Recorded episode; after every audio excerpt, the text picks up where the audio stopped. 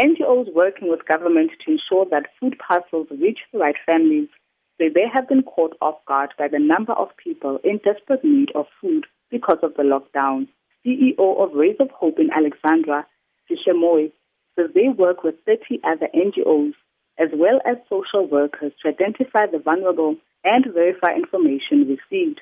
So initially we started the list and now it's it's getting bigger. So we are receiving requests from you know, feeding schemes from churches. What we found in the community is that people were just shocked and fearful and, and hopeless. There wouldn't be uh, income coming in. Uh, they weren't sure how it was going to work out to be a meter away from each other when they live in such cramped, you know, houses. You know, a one-room shack when there was nine of you or, or twelve of you.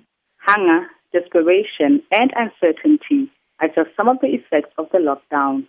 With the extension, some have lost their income streams, yet stomachs have to be filled. This has resulted into thousands turning to government so they too can be provided with relief. Yet there's a strict criteria as government prioritizes the sick, children, the elderly, the homeless, and those who have no income due to the lockdown. Tabiso Songwane from the Department of Social Development says since last week Friday, 8,000 families have been assisted and more are to benefit from the social relief program.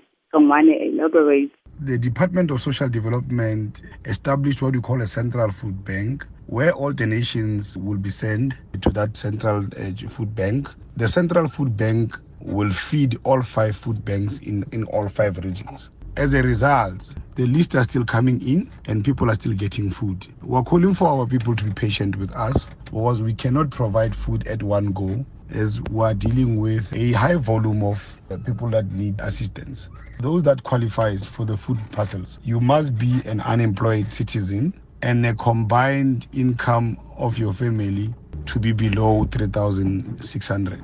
Alexandra resident Pepo Musima says community members are in desperate need of food. Musima says a number of volunteers, churches, and NGOs have also joined hands to ensure that no one goes to bed hungry. Musimo says they deliver the parcels to their home addresses to avoid crowds. They need food. They need porridge. They need sugar. They need milk. To add in their groceries, they need detergents, soaps, sanitizers, everybody on the street right now, whenever they see somebody holding a plastic, you can see by the look at their face that they are really in need of food. They just need food. You even see people who were able to afford. It's not only poor people. People are insecure right now. The DA has, on the other hand, accused the Housing Social Development Department of failing the poor. The party says the department is failing to meet its 48-hour turnaround time to deliver food parcels to residents. Refiloe Nt'sekhe is DA Gauteng Shadow MEC for Social Development. In their media statements, the department has indicated that they would deliver within two working days.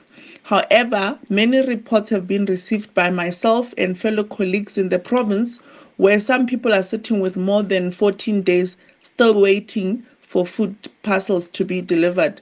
This is really frustrating because people are hungry and at the same time, people are starting to fight with the public reps that are trying to assist them.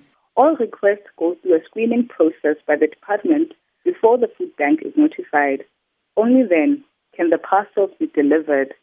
And while the Gauteng government has not given an indication as to when the call center will be operational again, those with internet access can forward requests via email to support at government.gov.za. Thoma Kubani, SABC News, Johannesburg.